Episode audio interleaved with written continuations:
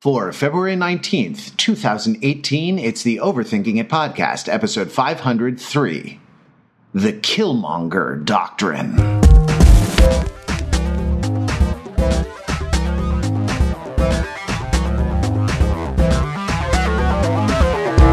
Welcome to Overthinking It, where we subject the popular culture to a level of scrutiny it probably doesn't deserve. The Overthinkers are like your smart, funny friends from the internet. We're never happier than when we are watching uh, what interests us and talking about it together, listening to what interests us and talking about it together, reading what interests us, and are you sensing a theme? Talking about it together. I'm your host, Matt Rather. I am here with my fellow uh, overthinker, Pete Fenzel.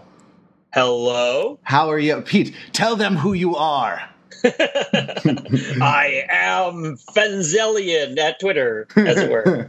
and uh, and of course, uh, there's nothing to talk about this week, but Black Panther, uh, which is opening to incredible business and uh, a movie that I think we all liked very much. Uh, spoiler, blanket spoiler alert for all of uh, for all of Black Panther. You should go see it if you haven't yet, and then uh, listen to this episode. And as the nation of Wakanda opens uh, to the world. We open this podcast to our friends uh, who we saw the movie with. Um, right here with me in Los Angeles, I have our good friends Matt Belinkie. Hello, Matt. Hey, Auntie. And Josh McNeil. Hey, Josh. Hello, colonizer.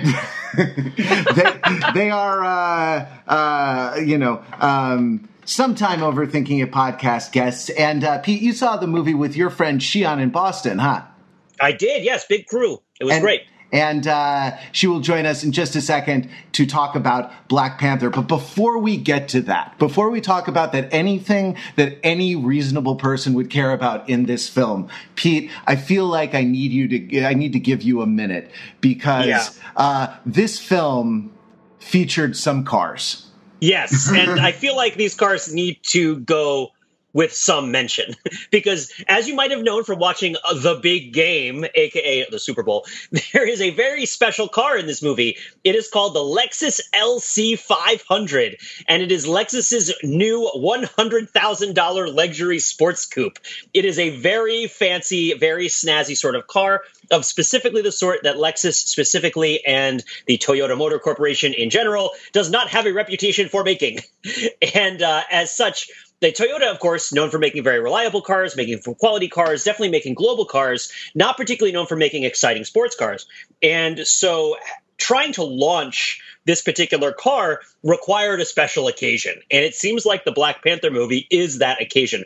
And what I would really love to point out is that this the car chases in South Korea in which the Lexus LC500 is heavily featured, also featured Toyota pickup trucks, which are the world standard. The Hiluxes, the Tacomas, these are truly global vehicles that have been around forever. They last forever. They represent one side of what Toyota is for people.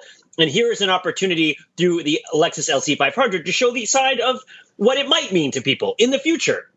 And I think that one topic we might get into later is talking about kind of duality and different kinds of representations of things. Uh, and and it is interesting to see it even baked into the cars that are chosen for this movie. I do believe that Martin Freeman drove a Land Rover Velar, which was not on theme though, so he needs to get with the program. which one was the Lexus? The Lexus is the car that was driven holographically by gotcha. the Black Panther's sister, and that the Black Panther was riding on top of.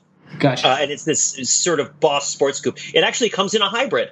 One little known fact it is a big deal these days to see hybrid technology application in sports cars because it gives you that low end torque to fill the power band before those engines really start revving. So all of the really top sports cars now are incorporating increasingly hybrid technology. So what I'm saying is that this is a car of the future against cars of the past, but both uh, uh, enter into the chase with sort of a comparable degree of uh, of cred and glory.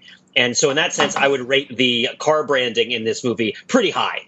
Uh, higher indeed than the Audi R8 driven by Iron Man, which is also a nice little bit of stunt casting, trying to create sort of new niches for cars in the Marvel universe. Hmm. Well, so, so wait, hold it. What's so special about the Audi driven by Iron Man? Well, okay, so, so you had to ask. Now you know. now, now it's yeah. Now there's 50 minutes of the podcast. I'm, I'm gonna run to the bathroom. You guys just talk. Okay, okay. so the point is that Audi is also not a car brand that is known necessarily for making uh, high octane sports cars, but it did buy its way in, I believe, by buying Lamborghini. Uh, but the Audi R8 is known widely as a kind of livable supercar of a, of a sort that is uh, more civilized, perhaps, than the kind of rough and tumble uh, Italian sports cars and German sports cars of uh, of the past. And that's kind of what its reputation is: kind of technologically advanced, uh, livable day to day in a way that something like a you know Ferrari 458 might not be. Uh, a little bit and a little bit more affordable. But the idea that a Silicon Valley billionaire, which is kind of the superpower that Tony Stark steps into gradually in terms of leaving arms dealing and going into sort of technology as his as his industry. That this is the supercar for him does kind of redefine the Audi brand. I think in terms of how it relates to movies, because you have all these great movie cars, you know, great movie Ferraris, great movie Dodge Challengers driven by Vin Diesel. So Marvel seems to be using its car movie cred to give a leg up to brands that aren't inhabiting a space. Like that's sort of what they're selling. Is it's like you want to get into this segment, you want to make a name for yourself, and you don't have a name for yourself in this segment.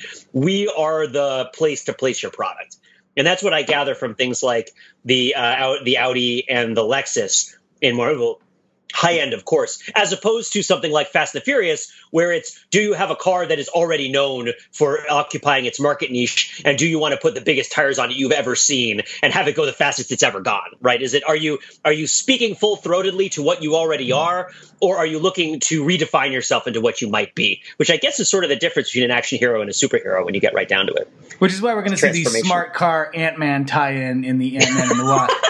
um, that was so great. So are they throwing shade at Bugatti in that last scene, Pete?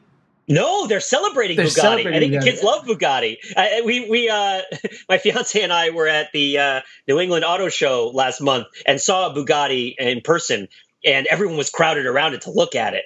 Uh, a Bugatti has arrived, right? I don't think they were insulting the Bugatti uh, by saying that. It does also kind of look a little bit like a Chiron or a Veyron, so it's not a it's not a uh, it's not a uh, baseless comparison to call it a Bugatti spaceship just based on its speed. It's also sort of configured that way too.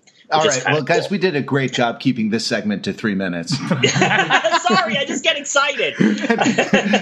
that's that's that's fine. We're joined now by our friend Shion, who is a uh, Nigerian American, Boston-based uh, comedian. Uh, Shion, please save us from all this car talk. What did you think of the movie?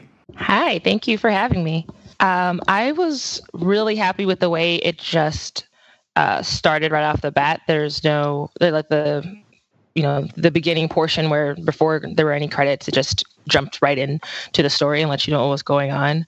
Um, and it was really really beautiful to see the kind of dreamscape worlds and the um, the the afterlife portion where they were kind of communing with the the past Panthers. Um, but I think my absolute favorite part of it, outside of the moment where um, Adora takes her wig off in part of her fight and flings it into someone's face, which I will have a gif of as soon as I can. um, I really enjoyed seeing the Afro Afrofuturistic world of Wakanda with you know high speed trains moving around and everyone is uh, using really interesting technology, but also just super African. Like there are so many brilliant Ankara fashions that I saw and colors and everything, and it was just really cool to see those two things side by side because a lot of the times we don't see that even if it does exist in the current existing world. Yeah, the, the design of the city was a really was a really cool thing. The way it the way it combined different elements. Uh, uh, the way it defined combined different elements of from the like the very natural world to the kind of very future high tech world, right? Definitely. So that the the narration at the beginning, I think, is a good place to start because that was who was telling that story and to whom was that Michael B. Jordan's character as a child, uh, Eric Killmonger, hearing that. Right, that was uh, Ninjoku. No. And uh, No, it wasn't. Who was he, who was talking to who? that was uh, that was Ch- Ch- Chaka, the That was T'Chaka talking to Panther, talking to, young T'Challa. Yeah, so um, okay, the the prota- the main protagonist was it, there are five. well, that's so that that was another thing that we were that we were talking talking about, and we because we were we were sort of wondering if it could have been uh, uh, Killmonger. Killmonger's uh, Eric, I think, is his first name, right? right? If if it could have been uh, Eric Killmonger as a father, uh, hearing the story of Wakanda from his father in Oakland growing up, but it could just as easily have been uh, T'Chaka telling young T'Challa as a boy uh, the story, and the like the five protagonist um, structure of this that you're talking about is definitely like is definitely an interesting thing. Like Pete, uh, other than T'Challa and Killmonger, were there? I mean, who who did you see who had a kind of hero's journey type arc across this movie? Oh gosh, well, you, I mean, I think T'Chaka's sister uh, mm-hmm. sisters totally stole the show, right? Sure. As the as the Alfred and Q, uh, with her spectacular uh, performance and her energy. Uh, what was that character's name again? Off the, I got to get a list up so that I can make sure I get everybody. Shuri. Uh, yeah, yeah. U I U R I. Yeah.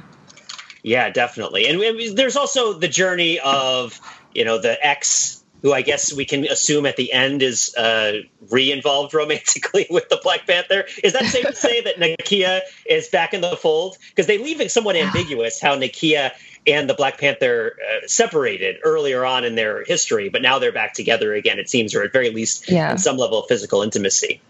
I did like that they they didn't do. I mean, they did the backstory of the world of Wakanda just to kind of catch everyone up, but they started us right in the middle of the story of those two characters, um, and this jumped us right back into them trying to reconcile. We don't know why they broke up. Probably has to do with her not wanting to live there anymore. Um, but it, it it was a little bit of a question mark. But since at the very end of the movie. Um, uh, spoiler alert when they have the after credit scene and you see that T'Challa is planning to do something in Oakland, he mentions her having a, a part in that. So it seems like she might still be around. Yeah. It's really interesting to think about the relationships that come together and come apart. Mm-hmm. And and I think like when you're talking about the traditional African dress and the technology as things that aren't usually seen together, that's sort of something that's coming apart and coming together too to an extent it seems like there's a there's a reconciliation in the relationship between perceptions of Africa and perceptions of the future that seems sort of like the reconciliation across the various sorts of marriages and parent child relationships that also get kind of torn apart and put back mm. together over the course of it. It's pretty interesting, I thought. Yeah, I mean there's also there's also a um, there's also a story of kind of like constructing and maintaining a polity among mm. sort of different traditional groups, right? Like and and kind of balancing balancing people's interests and points of view uh, from the you know from the kind of historically isolationist to the um, you know to the more uh, to the more outward facing and like the the the story of sort of Wakanda kind of looking in, looking out, kind of closing off, opening mm-hmm. up, um, is also mirrored kind of in the relationships between the different uh, the different kind of uh, what the different kind of classes of society that it seems like there's like a, a shepherd class. I think this is probably well developed in, yeah. in the comic that the, kind of the backstories of all the different um, of all the five the, tribes that come together. The 5 mm-hmm. tribes with each each of whom had uh, a leader on the council. Yes, um, it, I mean, except for the um, Mbaku's tribe, the the um, the ape worshiping tribe that was in the mountains, kind of neglecting to stay with the rest of the crew. Uh, I thought that was interesting. It seemed like they all seemed to work together, though. Um, it's really interesting to think about how that type of division um, of just not so much labor, but just how we see each other as different in one way or the other.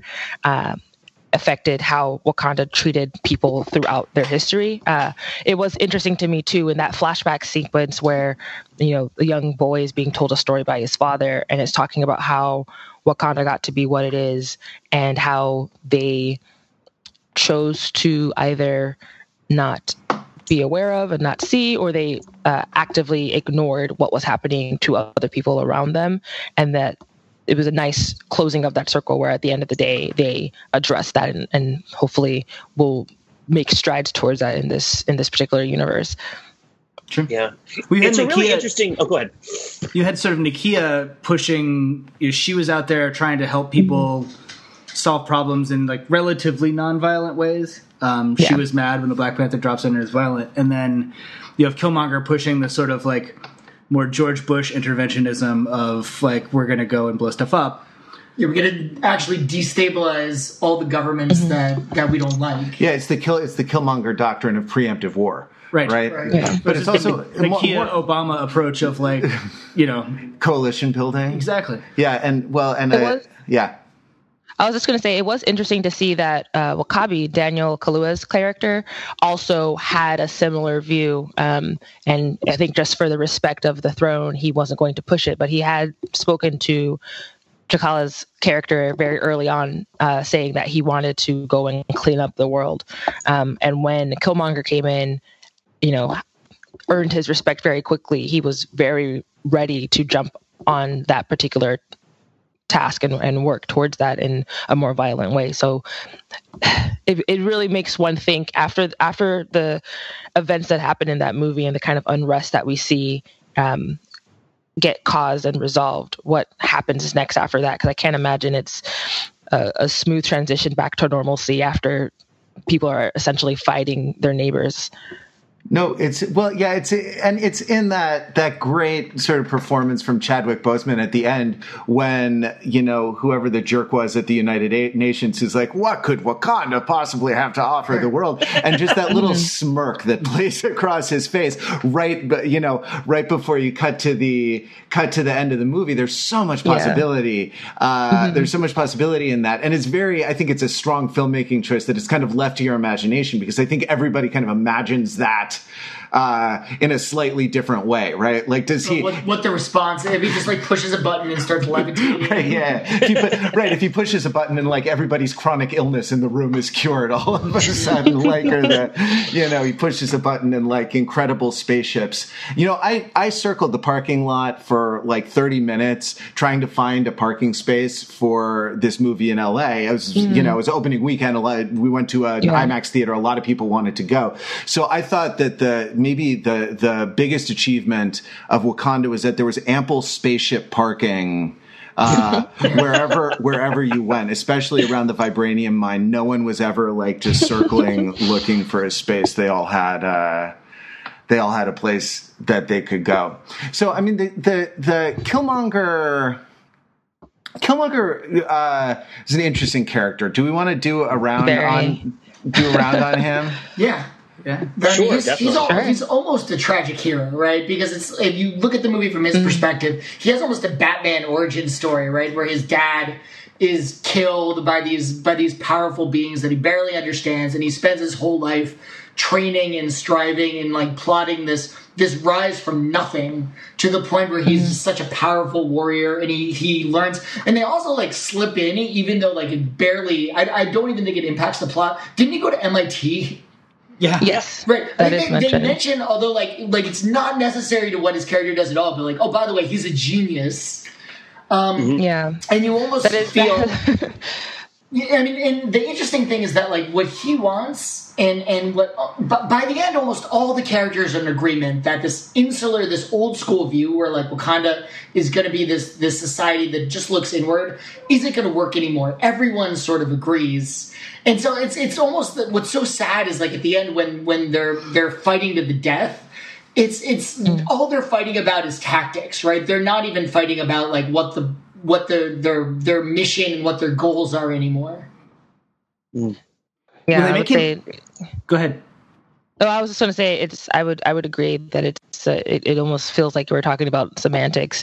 Um, the way in which we're doing this is what is causing the issue. And I personally was a little disappointed um, that the possibility of having him come back was taken away because I think it was a very interesting character, and it's it's kind of like an accident of of birth situation where if he had been in another place and time it would have it might have ended up very differently for him yeah this struck me really hard because it felt really similar to Huey Newton, the real founder of the Black Panthers, him and Bobby Seale. Right? Where it's oh, you could say a lot of the same things about Huey Newton, I think, in that you know he has a PhD in social philosophy. He's a very intellectual guy, and and also a very strong person, a person capable of great violence, uh, and and also a, a charismatic leader with vision, and somebody who really was tragically taken away mm. from life in various ways, right? Because for those for those unfamiliar, you know, Huey Newton is uh, this you know Titanic figure in the late '60s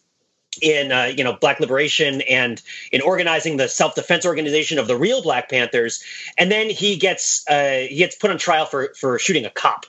And he gets into prison. And when he comes out of prison he is transformed somewhat. And he's clearly gone through something pretty rough. And he gets deeper involved in drugs and is eventually murdered. Yeah.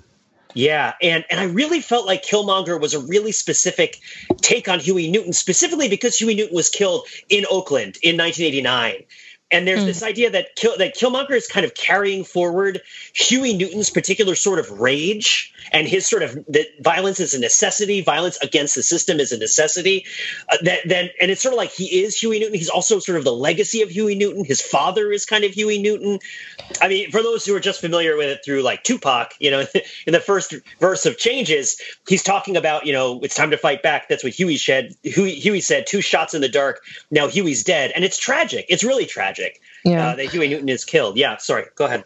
I think that um, that's a really interesting point because in the the flashback sequence where we see um, T'Chaka's brother, I forget his name at the moment, but uh, Killmonger's father, he talks about um, how the people there need like why they need the weapons and why he's do- why he's doing what he has done and he mentions that their leaders have been killed and it's just yeah. kind of a throwaway line or it could mm-hmm. be seen as a throwaway line, but it, you know, based on the time period, as you're saying, that was in 92. So just a few short years after. Yeah, yeah. Oakland's already been suffering from the murder of its major kind of uh, leadership and, and in this particular community. And this idea that the the Black Panthers of Wakanda are going to come in and serve this role and heal this and fill this fill this void and, and leave this spirit of these people for me, it grounded the movie in a realism while at the same mm-hmm. time, of course, suspending it in this fantastical. I loved how you called it a dreamscape because it's a dream both in the sense of being something that's kind of imagined and subconscious and part of the collective subconscious, but also like a hope and something that people believe could happen in the future. Right? It's like yeah. Afrofuturism is both this like this fantasy from the 60s of like well what how can we reimagine our past you know the sun ra and and funk and and how can we like make our past and our heritage and our legacy this like powerful and beautiful and majestic thing as opposed to what we sort of encountered as artists as not really fill, filling us as much as we might want to versus also the real possibility that in the future africa is going to be highly technologically advanced and is going to be the center of global economic activity which seems fairly likely in the next century uh, even, based on projections yeah. I think even the um, the the viewpoint of you know, you're looking at this fictional land that was never colonized; it just was allowed to do its thing. Um, and then you also have the the blessing of this technology that they were gifted with with this um, this meteorite that struck them, and they were just allowed to deal with it. But if you um, you know, if you're looking at the comics, they also have other resources that are in the land outside of having vibranium that they're able to sell. And it's just i think that the the fact that they were able to be isolated in that way or just have that protection um, and keep themselves away from um, you know possible colonization or you know being able to refute aid and things and just grow as they were um, kind of destined to i think that's that's really powerful. I think that might be a thing that a lot of people when they're watching the film they they really take from it because you're getting to see this beautiful landscape that is very African uh, and also, you know, very cool and technological. I like Was there anything about flying oh, in, when you're flying in and he says this never gets old? I feel like that was kind of prescient, right? Like we're gonna watch this for yeah. the fifth time and be like, yeah, that never gets old. Um, before we just leave Killmonger, though, I thought it was interesting because he, he is a very tragic character, and like I would have loved to see him actually be king for a little bit because he was mm. the genius from MIT. Well, he wasn't. Yeah, I mean, if if there was a disappointment for me in the movie, it's that he was so he had to be. There's so much stuff that goes on in these Marvel movies. Like they're so packed full mm. of plot that a little bit you need the characters, some characters, to be. Uh, very extreme, right? And I feel like there is a more moderate articulation of Killmonger's position that actually would be a legitimate challenge to the we should love everyone and get alongism, you know, like, and that because the, that's not the story historically, right? Like, and, uh, and the the sort of the oppression and suffering that he describes to the people sitting pretty in Wakanda is real, right? And they don't have a good answer uh, for his objection. And but then by making him into a so we have to burn the world down, so we have to kill, you know, kill right. everyone. And by, he's got the marks of like everyone he's killed on his chest, like you, the, you, they only mention that briefly, but that kind of puts him like squarely in villain category. Right, exactly. Yeah, exactly. Where he's yeah, where he's kind he's of like rel- serial killer. Yeah, His name is of, Killmonger. There's that. Yeah, I mean, you know, but like that that that like if he had not been if he had not been so extreme a uh, if he had not been so extreme in that category. And and like, yeah, he did. There wasn't time to really delve into the philosophy. I feel like there was enough. There was enough politics, and I hope we can get to some of it because it's very interesting. Um, but like in in the movie, but I I almost wish that character and the point of view of that character was given a little more. Uh, mm. was given a little more airtime, you know? Yeah one of the really interesting things about Killmonger is his sort of sense of identity, which is both broad and kind of fluid. That first of all, I mean, he he identifies as Wakandan.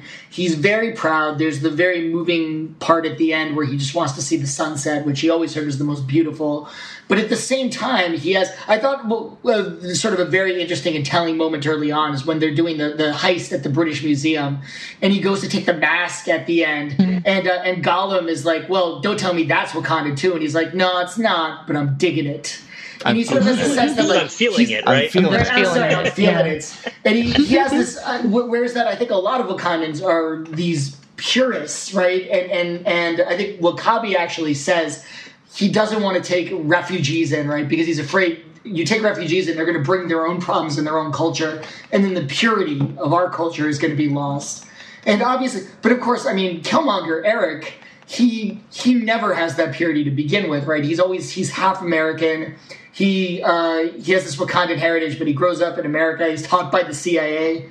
He goes to other countries and like destabilizes governments all over the world, and so that he has this globalist view just because of the way he was raised. Right, and and sees yeah, right, sort of almost sees more a people like a global people, right, rather than rather than sort of national uh, national boundaries. Also, just like, like it's a throwaway that the CIA had clearly destabilized like at least four or five governments in the last few years. I mean, like, that's it's just kind of tossed out and left there. Like, yeah, we're just we're just going. You know, we go in at election time. You know, pick off a few key people and uh, let the let the chaos continue. Right, like because that'll that'll prevent economic development and for for any real uh, rivals to our um, you know to our economic, well, military, and cultural supremacy emerge. Keep in mind that at this point, the American government is at least partially run by Hydra, right? During this whole true. Time. Hey, Pete. Oh, right. Hey, hey, Pete. Hey, Pete. Yeah, yeah. Hail Hydra. Hail Hydra. Uh, it's, it's interesting, just to marvel it out just for one second, it's interesting that Eric talks about the spies who are in New York and London and Hong Kong because these also correspond to locations where Doctor Strange's secret brotherhood lives, the, sort of hmm. stations of defense against extraterrestrial threats. And what is Doctor Strange's group than a similar sort of influencer to Wakanda. People who have this advanced capability, who mm-hmm. have an attitude and a predisposition towards external threats, but don't invite the rest of the world in to, and don't also extend their help outward to that part in the middle. It's like we know who is a danger to us, we know who's sort of in our league, but we don't care about all the people in the middle. And it's weird that Doctor Strange gets to do that without criticism, and Eric Killmonger doesn't right? Or, or like, rather, the Black Panther or T'Chaka, T'Chaka doesn't, and Eric Killmonger is like, we should do it for everybody. And if he said the same thing in the Doctor Strange movie, it would be much more heroic and positive. But in this one, it's like not as positive. Um, which I mean, I don't know how much time we have. I mean, yeah, I don't know how much time we have to get into uh, the the racial differences that may or may not be um, accountable for that. You got, but you got what I will all the time you want. Is, uh, what I will say is that um, when you're bringing that up, it makes me remember the again the after credit scene where um, kind of vaguely references the fact that you know we are more alike than we are different. I think that is a reference to all of the aliens that we're now aware of in this universe. Um, and um, I personally wanted it to be more uh, specific about how it's kind of a prequel or uh, the the movie before Infinity War. But you know, I'll take what we get. Um, but it it is mentioned in there, and it's it would be interesting to see how they tie that particular knot together um, in the coming Infinity War movie. Well, sure. It seems like Wakanda will feature prominently, right? It looks like yeah, they're in the trailer, but I mean, based on what I remember of of Civil War, um, way too many characters that didn't get nearly enough time, um, and there are even more of them in Infinity War. So unless they're doing this as a two-parter, I'm worried. oh, I think it, I think it is a two-parter, and I think each movie is slated to be twelve to fourteen hours long. So, you know, it's definitely you can definitely get those things. Okay, last last thought on Killmonger before uh, before we before we move on. Um, that uh, he has some similar biographical details. He's about about the same age, born around the same time, and from the same place as the director Ryan Coogler.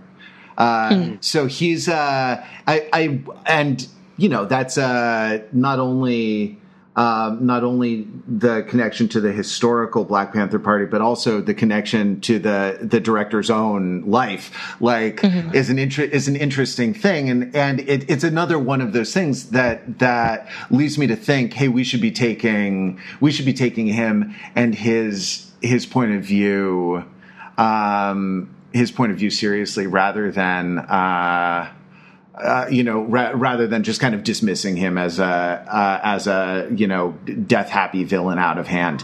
Um, uh, That's sort of like uh, the the it's like Paradise Lost, Matt, the Blakean reading of Paradise Lost, with the idea that John Milton writes Paradise Lost from the perspective of the devil, and it, and it represents his own sort of revolutionary aspirations from his youth and, and, then this could be some, somewhat similar in that the director is directing it from the perspective of Killmonger. I think the, Blake's Blake's point was that Milton was a poet, and so he was of the Devil's Party, uh, whether yeah. he wanted to be or not. Right? That right. like any any sort of creative you know any sort of creative person is yeah is in some sense in rebellion against um, well their parents to start uh, let, can, can, we talk about this a little bit as a um, Let's talk about a little bit the sort of uh, the politics of this story because I, I get the sense I can't speak with any kind of authority on this, but I get the sense that. That, well, I, there are there are a couple of things happening here. One is that this is an American movie, and I think it has an American point of view, right? And the comics were originally kind of American comics, and they were not.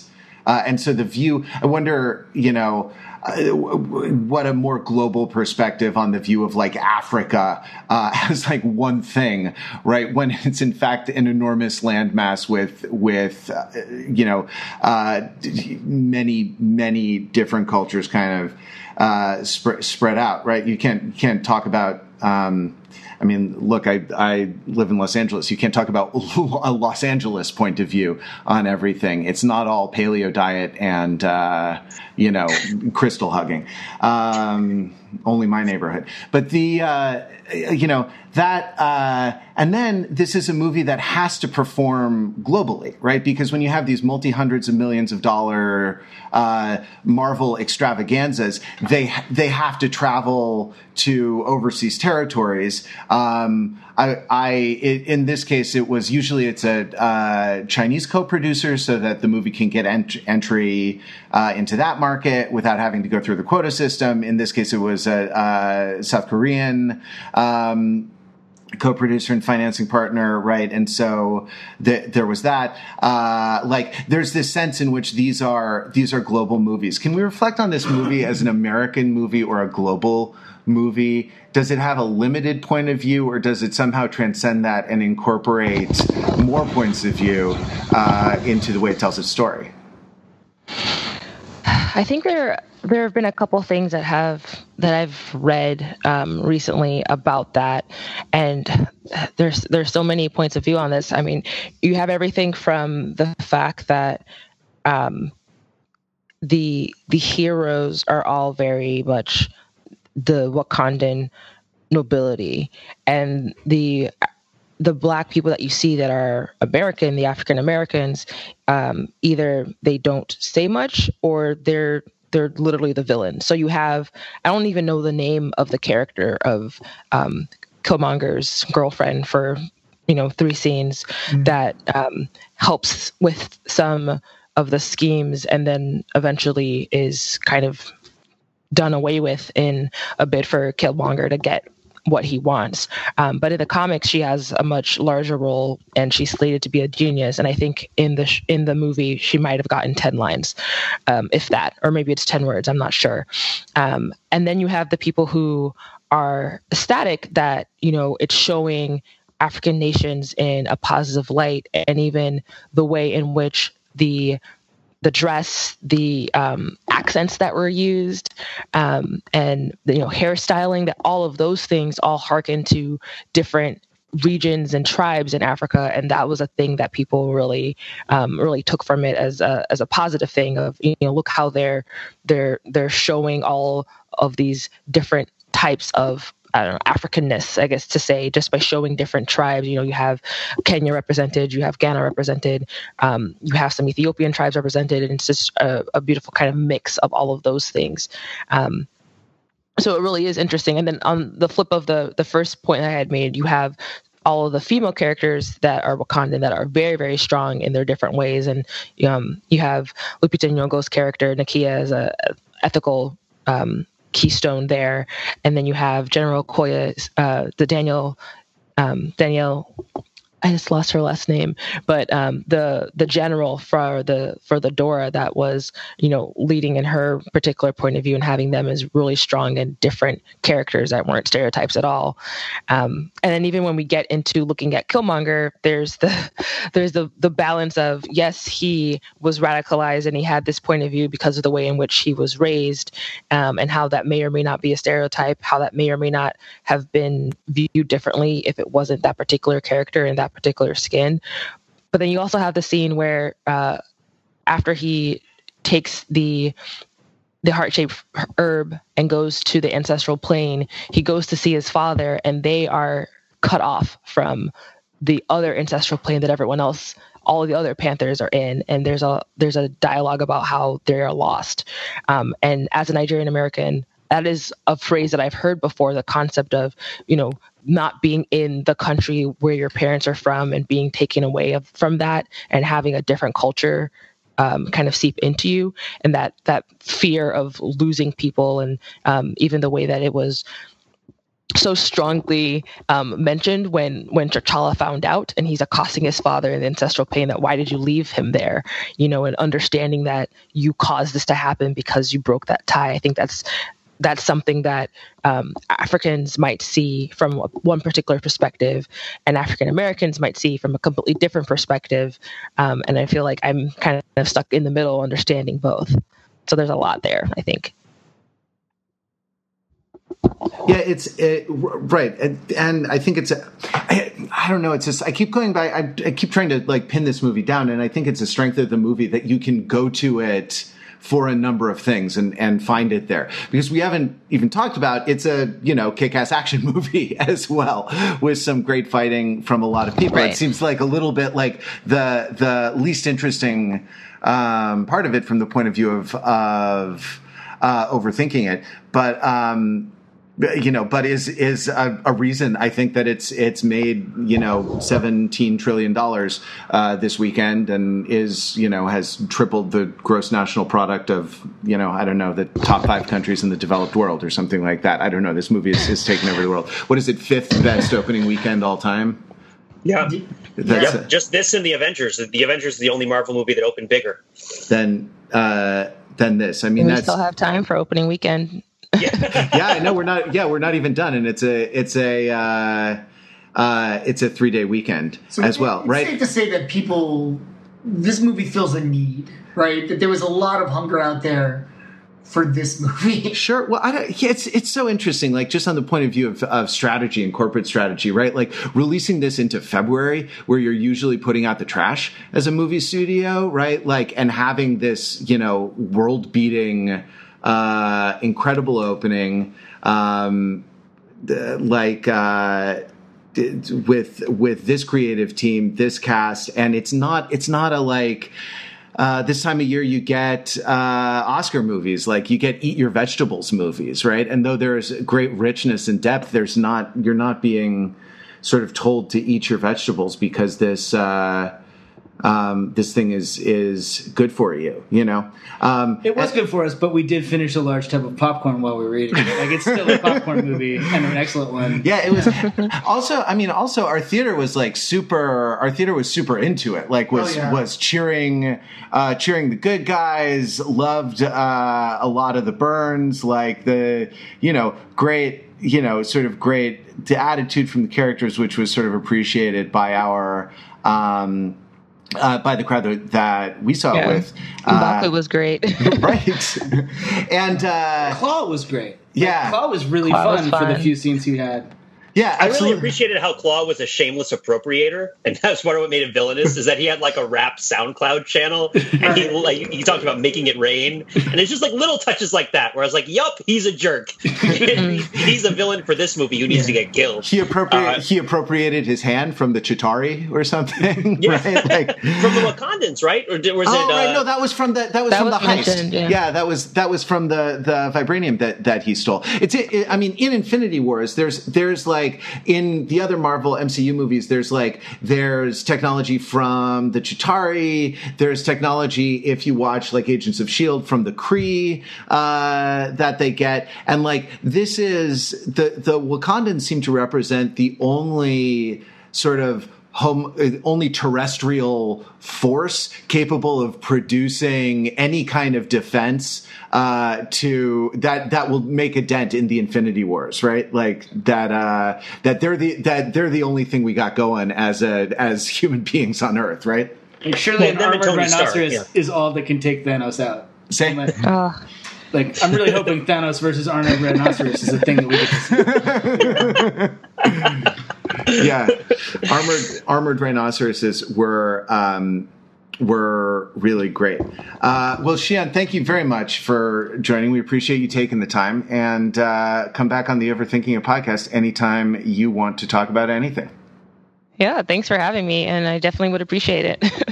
so, one thing common to a lot of like sci-fi uh, a lot of sci-fi is that there's um, an aristocratic aristocratic class like the Jedi or something like that. And and as a genre, you know, sci-fi I think is open to the criticism that it is um, you know politically a little retrograde because it's it's generally about the chosen and the chosen being good.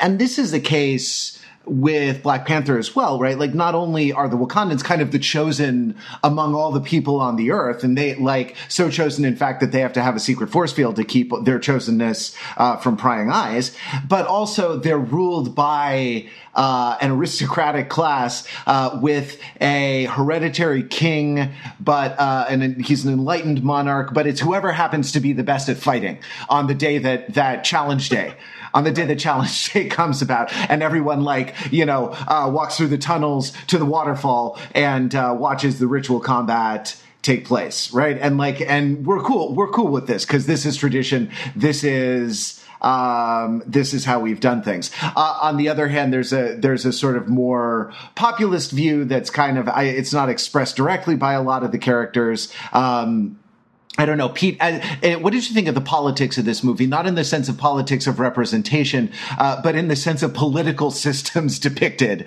in this film. I think it was a movie that showed political systems um, to a large extent as metaphors for spiritual systems. Okay, which is both. It sort of feels good, but it also so it, it's weird because it's like it's also it's about the real world. And I did mention before a bit how it's about the real Black Panthers and it's about real kind of liber, liber, uh, liberation movements, but it's also about kind of battles of the soul. Like we talked a little bit about uh, skin, and, and skin is of course really important. In the challenge, you've got Killmonger with his skin covered in scars, and you've got uh, T'Challa with his skin covered in ceremonial paint. And so it's sort of like if there's almost like two versions of the same person and their fight with each other is almost like uh, what person, like what sort of, what is the what is the sort of person that that takes control of this political system? How do they how do they sort of actualize themselves as a human being? Uh, and in that sense, it's like But I think that monarchies fall for this too, or not fall for it, but monarchies participate in this too. The idea that a sovereignty has an identity and that the identity of the sovereign is something that's sort of shared by the people who live under the sovereignty. Like you could say that Queen Elizabeth has a certain sort of way of living in her skin that all of Britain, to an extent, participates in to one degree or another. And, and is, is it politics? Is it spirituality? Is it because she's the leader of the church? Is it because she's a celebrity? Uh, it, what is it about kind of the Queen of England that incorporates being English in the same way that the King of Wakanda incorporates being Wakandan? Uh, I mean, we all we've certainly seen in America what it's like to have a head of state who has a really strong personality that then kind of uh, gets into the heads of everybody who lives there. You're speaking, you're think, speaking yeah. of course, of Teddy Roosevelt, right? Yes, of course. Bully. yes. Speak softly and, and carry an axe made of vibranium, right? Uh, yeah, I don't know. What do you guys think about it? What do you guys think about the politics? Because for me, it's tough to distinguish between the personal side of the politics and the institutional side of the politics, except insofar as much as to go into like the history of all the groups that are represented, which we sort of touched on already a little bit. I mean, I think one of the interesting things going on is there's a conflict between the way that the system, the rules of the system, the, the way that you can technically make it work, and the way that, like, by tradition and, and, and the sort of the sort of norms of the system. Because here's the deal: although technically it is a government in which whoever is the best at fighting gets to take over, I get the feeling that those challenges are very rare. That all yeah. the all the four tribes that are part of the Wakandan society basically maybe going back, you know, centuries don't challenge. And it's sort of like, it's almost like a, a, ritual that anybody could and nobody does. And that's how the government perpetuates itself. Now, then the gorilla tribe shows up and does challenge. And I'm sort of, I'm curious what you guys think. I could believe that they do this every time there's a coronation. And this is like basically part of the way that they're basically like a minority party and they sort of take their shot at the throne every time and they lose every time but they still that's part of their tradition is that they're they're at least going to throw their hat into the ring. I could also believe that like they've never done this before, and it's only because of the sort of strange circumstances of the recent Marvel universe that they sort of feel like, you know, now is the time for us to challenge. You couldn't even protect your father, as the line. Right, you couldn't even protect your father, and so that's why we're taking this extraordinary step of actually taking advantage of something that's supposed to be just ceremonial. Um, yeah. And then it's it's the same it's the same thing that, that once Killmonger sort of sees control, there's this sort of conflict about like, well, do the people who sort of swore an oath to the throne uh, do they just sort of say like, well, this guy's the king now, we have to obey him, or do, are you sort of like, well, this is clearly not how the system is supposed to work. This guy is, is defying the sort of the spirit of Wakandan society, if not the letter of the law. We need to defy him so it, it, it says, I, I, guess what I'm trying to get at is I feel like there's a parallel to what's going on in the world now, what's going on in America now, to this sort of like, like the system wasn't designed to be tested in this way, and how do you respond to these to these extreme challenges? There's eventually a military coup, right? At first, she's she's loyal, right, and she won't join the family in exile. But then at the end, and then she flips and she's like, "This is too much." Even though technically you're the king, like like yeah, it's a military coup. Right. So there's, I mean, the the the key point of all of it is when he accepts the challenge, right? Like Killmonger's in their power. He could have just had him imprisoned or thrown out of the country like very easily. Uh, at the beginning, there was very little support for the challenge, and then like it's like the kind of one really stupid move that T'Challa makes is to accept the challenge. Yeah, but it's I mean it's important for his character, right? Like because it's about the movie's about sort of legitimacy, right? To to a certain extent, and and about. Uh, sort of finding finding worthiness right like in the idea that like i'm not ready and like i'm not you know who is the who is the real legitimate throne and if you don't if you don't give the guy a chance then there's a shadow hanging over your uh, your reign for the re- for the rest of your life, right? Like, yeah, and you're absolutely right. He could have done it. Uh, W'Kabi would have been uh, would have been mad, but like could have probably been brought around, especially with the pressure of the other tribes. Yeah. And you could just um, go get Klaue somewhere. Yeah, exactly. Yeah, we'll still we'll still get Klaue. Uh, or no, sorry, you got Klaue. Like yeah. you know, be happy.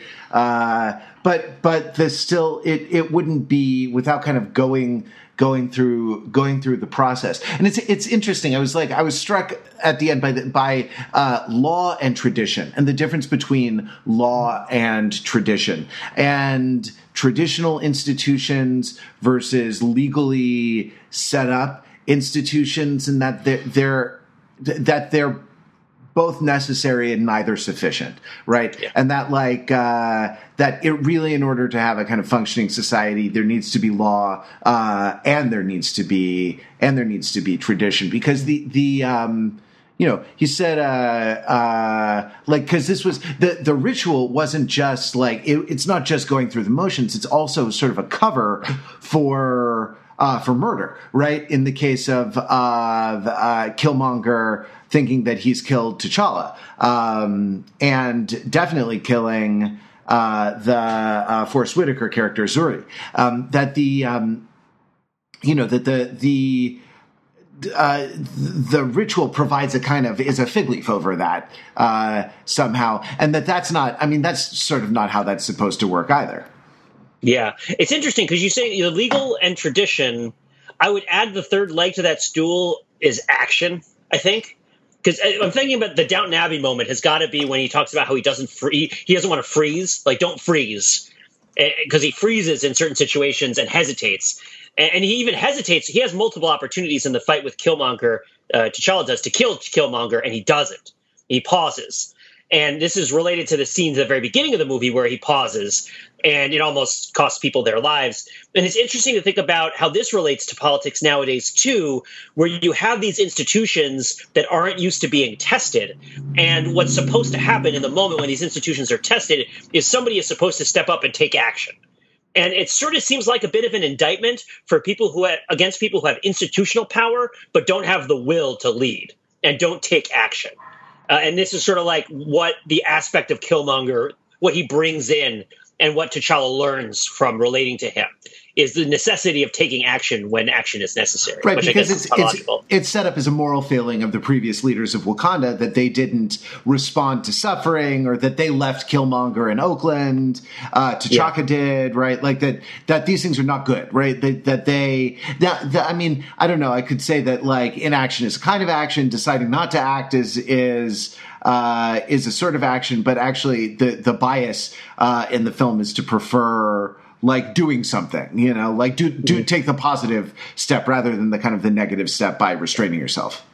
And there's even it's even positioned to situations where what needs to happen is pretty clear, and it's less of a decision not to act than a than a moment of hesitation. That's interesting to think about the difference between deciding not to act and not deciding to act uh, is in like uh, hemming and hawing versus uh, sort of standing and waiting. To bring up Milton for the second time today, I guess he also serves who simply stands and waits. Uh, that's not what the Black Panther's credo is. That's for sure. He's got to be jumping around and bouncing off of things. To leave Milton behind for the second time today, um, the shepherds I found sort of interesting. Like we've got it, we've got a society where there's like clearly abundance. There's super maglev trains everywhere, but there's still like a peasant shepherd class that we see a few times, often being like flown over.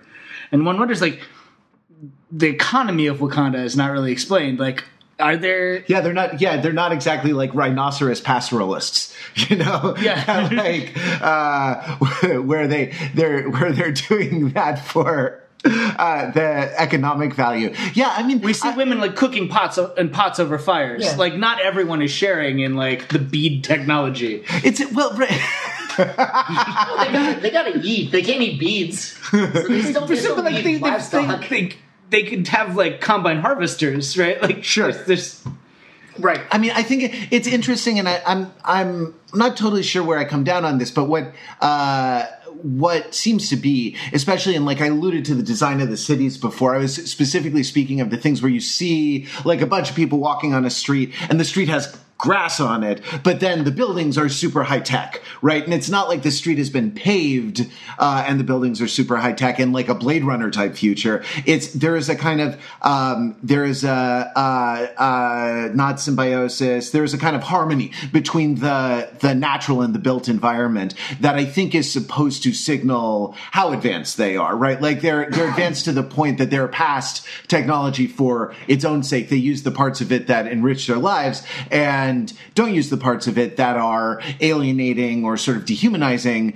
you know, they, they also don't go around totally into their cell phones all the time, right? Like that's that's not their, you know, the children are running and I don't know. Oh, no, there should have been a street scene where everybody had like the like 3D person they're, sticking they're out like their walking mom. into yeah. because they were looking at their holograms. Yeah, exactly. Wakandan Wakandan FaceTime, right? And that that well, uh, actually you had a really interesting observation about Wakanda, which is it seemed I don't know if this is an adjective, but Roddenberryan Oh, well, right, yeah. I mean, because right, this is this is the thing, and th- this is why I'm not sure where I, I come down on it because it seems a little idealized to to me, and uh, and that's there are you know in terms of the politics of representation some like weird areas that you can get into there but like the idea of wakanda is that it's it's star trek the next generation right like that that hyperabundance of energy in the form of vibranium right has made it uh, has made everyone um, has made everyone sort of wealthy and self-actualized, and they they trade things. And th- this is what I was going to say about the rhinoceros farmers, right? I think they were just completely self-actualized as rhinoceros farmers, right? Like they they were fulfilling the, the alpaca farmers of Wakanda. Yeah, exactly. rhinoceroses, rhinoceri. You know, okay. and and that uh, uh,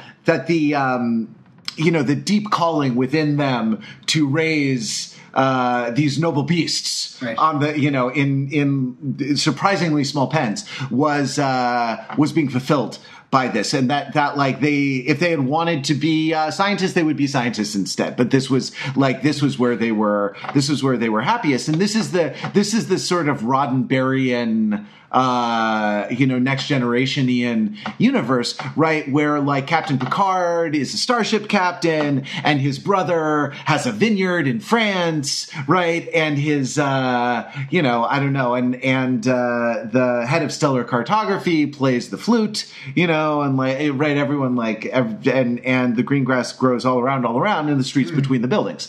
Um, yeah, that, that there was definitely this, this idealized vision of it. Um, so I'm, I'm, we were talking earlier about the plan, the, the evil plan that Killmonger has, which takes a while to put into action. And and one of the answers I have for why the plan seems to be so convoluted is because they they want to give the other plot lines time to germinate before he shows up. Because here's the thing, he's got the tattoo, so at any point he could waltz into Wakanda and show them the tattoo, and they'd let him in the door. Now he can't be sure what's going to happen to him then because he knows that some dudes from Wakanda killed his dad. Um, and so that you you have to sort of reverse engineer the plot line from the point where he's fighting T'Challa and he says like everything I've done has led up to this moment has been necessary to make this opportunity possible. So one thing you could say about him is like, okay, he knows he's got to be really good at fighting. Like, let's assume that he's heard enough about Wakandan culture to know that he can challenge for the throne when he can waltz into Wakanda. So he he gets really good at fighting, but then that's still not enough. So he's he says, okay, what I need to do is I need to get my hands on Klaue, and then I can bring Klaue in, and that's sort of going to be that that'll get everyone's attention, and then I can challenge for the for the throne. But that's still not enough. That what he actually wants to do is make contact with Klaue have Klaue do something stupid to attract the attention of the Black Panther, and then to foil the Black Panther's attempt to to get him, basically to make the Black Panther look bad, and then to show up with Klaue, and so that he literally creates a situation where the Black Panther almost catches Klaue, and then he helps Klaue escape, so he could be the one to bring Klaue in, and and immediately divide the council because he could just be like, "Look, I got the guy that you couldn't." And so now you've got to pay attention to me. I mean, does that seem right to everybody? You, you, will always remember this as the day that you almost captured Ulysses Klaue. I was going to say Gollum, but yes. um, yeah, but I also, I also like my first explanation, which is that they need, just need more time for the other plot lines to germinate before he shows up and challenges for the throne. Because they appear to steal the vibranium hammer just to sell it and make money. Yeah, that's, that's yeah, and that's mostly so that they'll pop up on the radar of whoever is watching right. them, right? That, that he helps Klaue steal the vibranium hammer, knowing that the Wakandans will immediately show up. Actually, you know what? I, there might be even more to it because he's connected with the CIA. So does he actually have very specific knowledge that Ross is immediately going to try to apprehend Klaue? It's possible.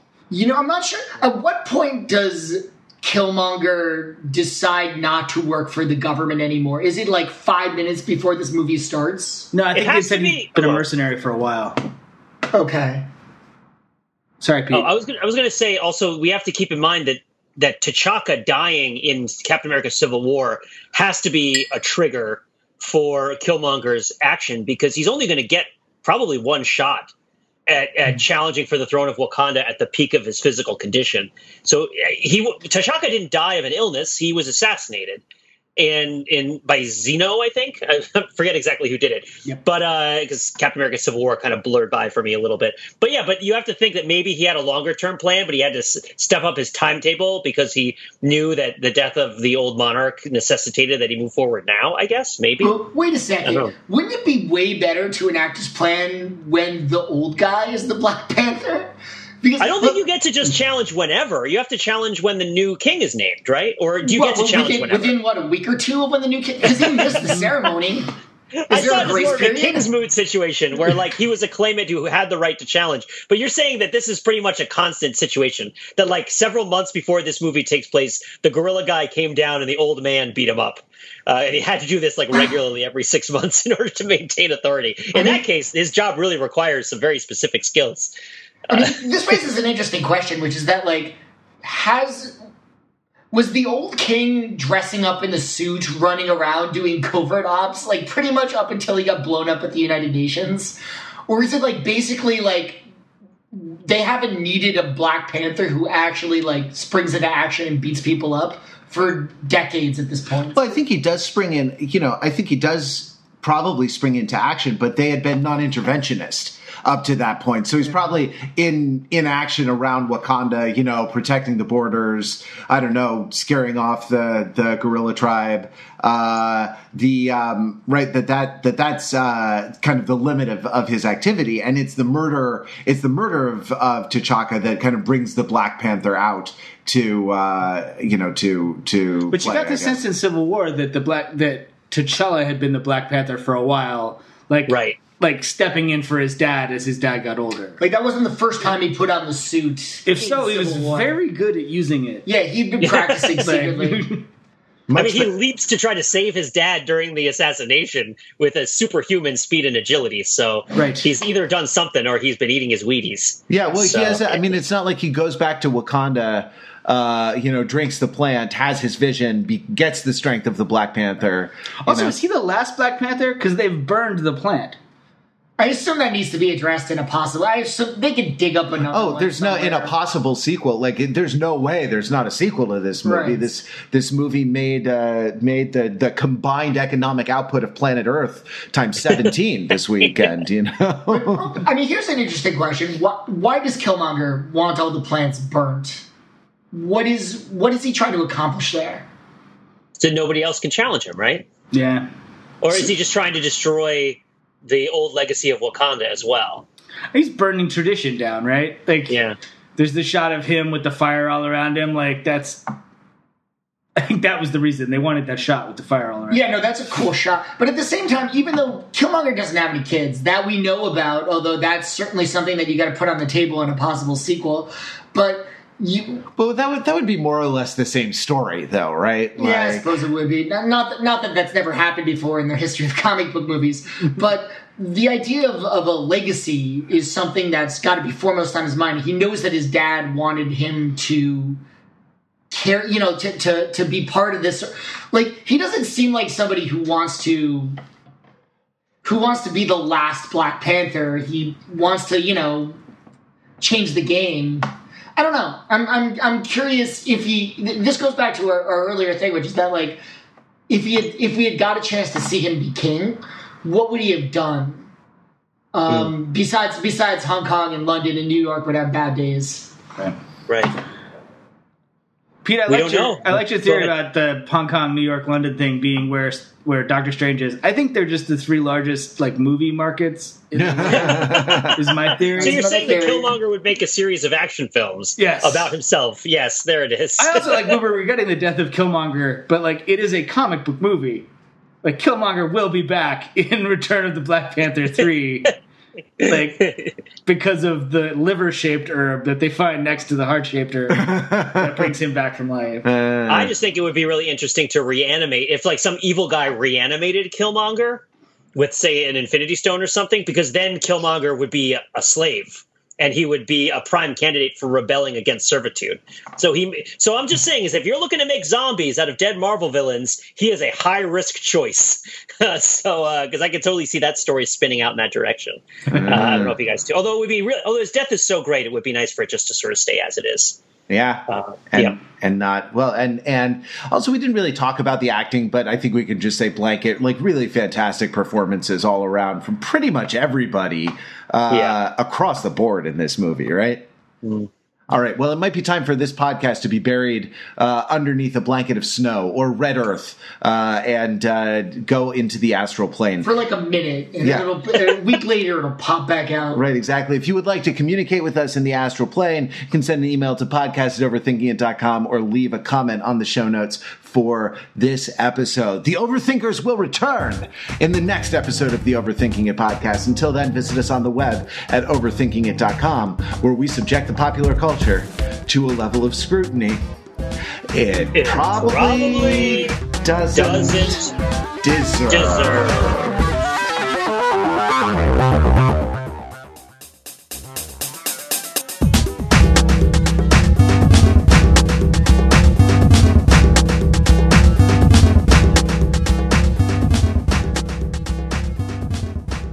You know what? I, you know what I thought of in the movie when that happened because, uh, like Pete, you know of my deep fandom for The Rock, and so when they're, they're like, "Tell him who you are," I was like, "I am Hercules." from from the very disappointing uh, Rock Hercules movie. I loved that movie. Did you it see was, that movie? It was pretty disappointing. I mean, what? Right? No.